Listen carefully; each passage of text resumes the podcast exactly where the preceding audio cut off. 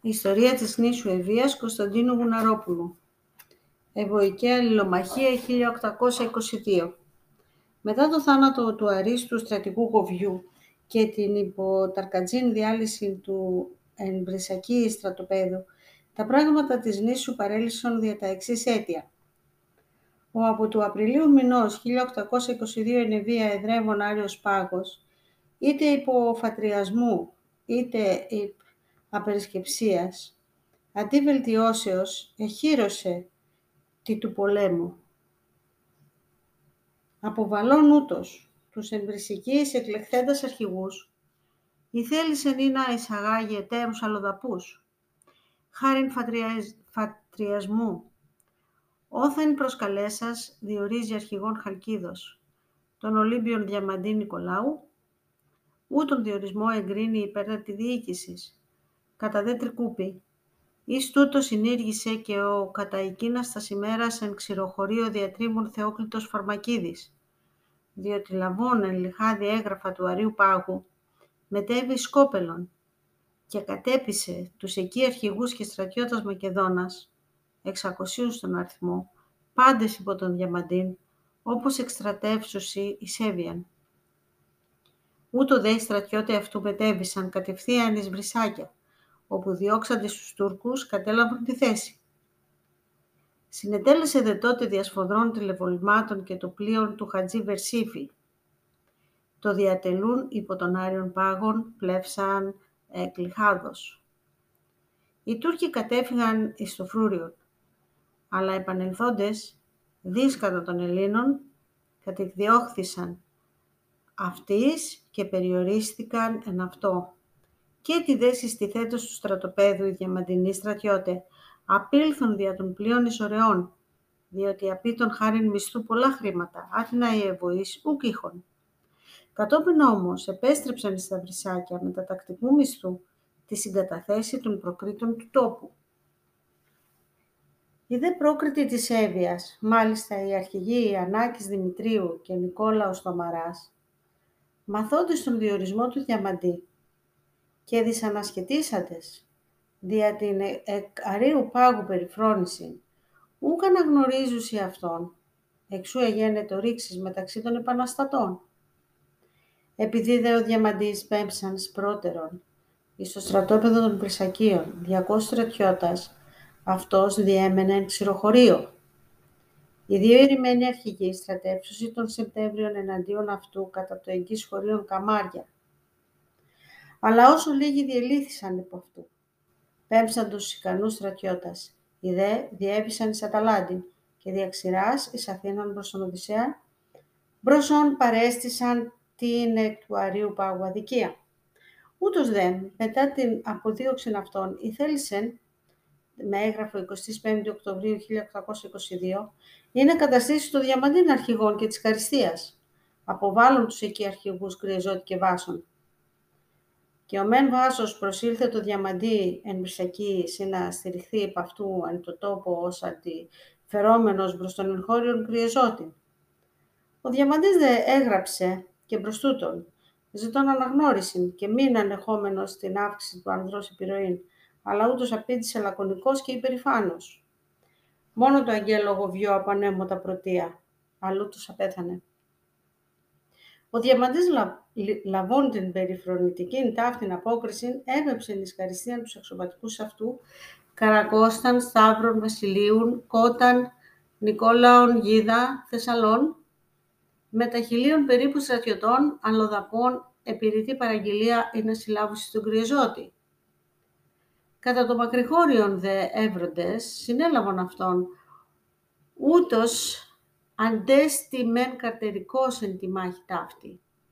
Καθήν εφωνεύθη ο Ρουμελιώτης Δελή Αθανάσιος.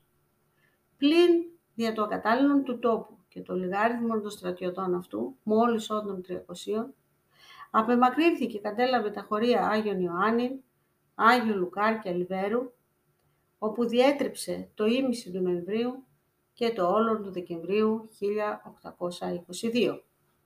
Οι δε διαμαντινοί στρατοπεδεύσαντες κατά το αυλονάριον προέβαινον μέχρι κρυεζών και πολέμουν, ουχή κατά κρυεζότου και Τούρκων, αλλά κατά των κατοίκων, λαφυραγωγούντες, δέρνοντες, διαπαρθενεύοντες και άλλα κακά πράττοντες.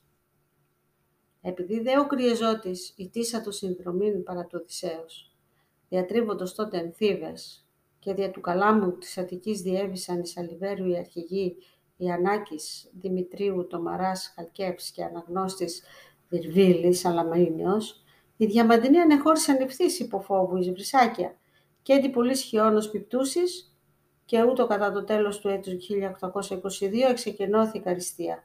Είναι αρχηγός, έμεινε ο κρυεζότης. Και ο Καρατάσος λαβών τον Νοέμβριο βαθμών στρατηγού και διοριστής αρχηγός της Καριστίας, απέσχε τούτο, ως των κατοίκων εκτιμώντων και των ερχόριων κρυεζότων θελόντων.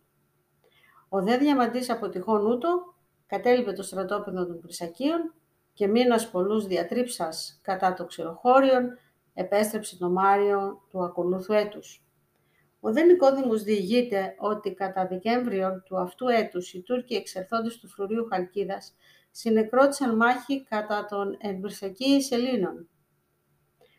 Ο δε εκεί επί του αποκλεισμού πλοίαρχος Τζόρτζης έπεψε λέμπον μετά τη Λεβόλουο, αυτός δε και ο λίμνιος πλοίαρχος Μαυρουδής, δια των πλοίων αυτών ετηλεβόλησαν κατά των Τούρκων και ενάγκασαν ή να επιστρέψουν στο Φρούριο. Μετά τη μάχη ο Τζόρτζης επί του πλοίου μετέβη έξω του λιμένος Χαλκίδος. Τούτων ειδών το εκεί αυστριακών πλοίων έπεψε λέμπον και σφοδρόν απείλησε ή περιθέλησε πυρπολίσε τα δύο πολεμικά τουρκικά πλοία. Ο Έλλην πλοίαρχος, τι αυτήν πρόθεση έχουν, αποκρίνεται ευθαρσός, ότι καθήκον έχει απαραίτητον, όπως παντή τρόπο, τρόπο βλάπτει των εχθρών. Ο δε φιλότουρκος Αυστριακός απήντησε ότι ούκ αναγνωρίζει την πολιορκία. Προσέθηκε δε ότι κατά τη γενομένη μάχη εφωνεύθησαν εννέα. Το χρόνο τούτο ο Άριος Πάγος, αγοράσας φορτίων αγγλικού πλοίου, ούκ απέδωσε το αντίτιμο το πλοιάρχο. Δια τούτο ο γνωστός Αμιλτών με βάσεις ξηροχώριων ενάγκασε τους αεροπαγίτας εις την πληρωμή. Είδε χρημάτων στερούμενοι, ητήσα τον προθεσμίαν. Ούτως συνένεσε μεν, αλλά απίτη εγγύηση της κοινότητας των ψαρών, ή της εδόθη το αμιλτώνει. Επειδή δε διάφορα ευρωπαϊκά πλοία, μάλιστα αυστριακά, παραβιάζοντας τους αποκλεισμούς ετροφοδότουν τους Τούρκους, το Υπουργείο των Ναυτικών διέταξε όπως κολλίωση αυτά και παρά τούτο έγραψε προς τον Τζόρτζιν και τον Γεώργιον Θήτα Καλάριν, πλοίαρχων αποκλείοντα κατά την Ερέτριαν. Και το έτος 1822 τα πράγματα έχουσι ούτω. Οι Έλληνες τον Ιανουάριο εξτρατεύουσι υπό τον Ηλίαν Μαυρομιχάλη κατά Καρίστου και ενστήρις πολεμήσαντες από την Χάνουση. Τον Φεβρουάριο ο Οδυσσεύς διευθύνεται κατά Καρίστου και απέρχεται σχεδόν αμαχητή. Τον Μάρτιο ο Γοβιός σχεδιάζουν και αυτός εκστρατείαν κατά αυτής φωνεύεται διάδραση του κοινά αγά. Οι δε προσωρινοί αρχηγοί Ιωάννης Δημητρίου και το Μαράς πολεμούν την Πρισακής και διαλύονται υπό τον Ταρκαρτζή Πασά. Τον Αύγουστον πέπεμπτε υπ' αυτού στρατός εις κουτουρλομετόχιον κατά κρυεζότου άρνηφα αποτελέσματος. Ο Άριος Πάγος διορίζει αρχηγόν Χαρκίδος τον Διαμαντή Νικολάου, εκ τούτου προέρχονται οι δυσαρέσκεια των λοιπόν αρχηγών και των κατοίκων, αλληλομαχία και αρπαγέ. Το έτος λοιπόν τούτων άκαρπων, διότι οι Έλληνες ιτήθησαν εν στήρης, διελήθησαν εν Βρυσακής, υπό του Ταρκατζή, ετράπησαν εις φιλοδόξους και ματέας περιαρχηγίας έρηδας, διό οι Τούρκοι εφάνισαν καθόλου υπέρτεροι των Ελλήνων.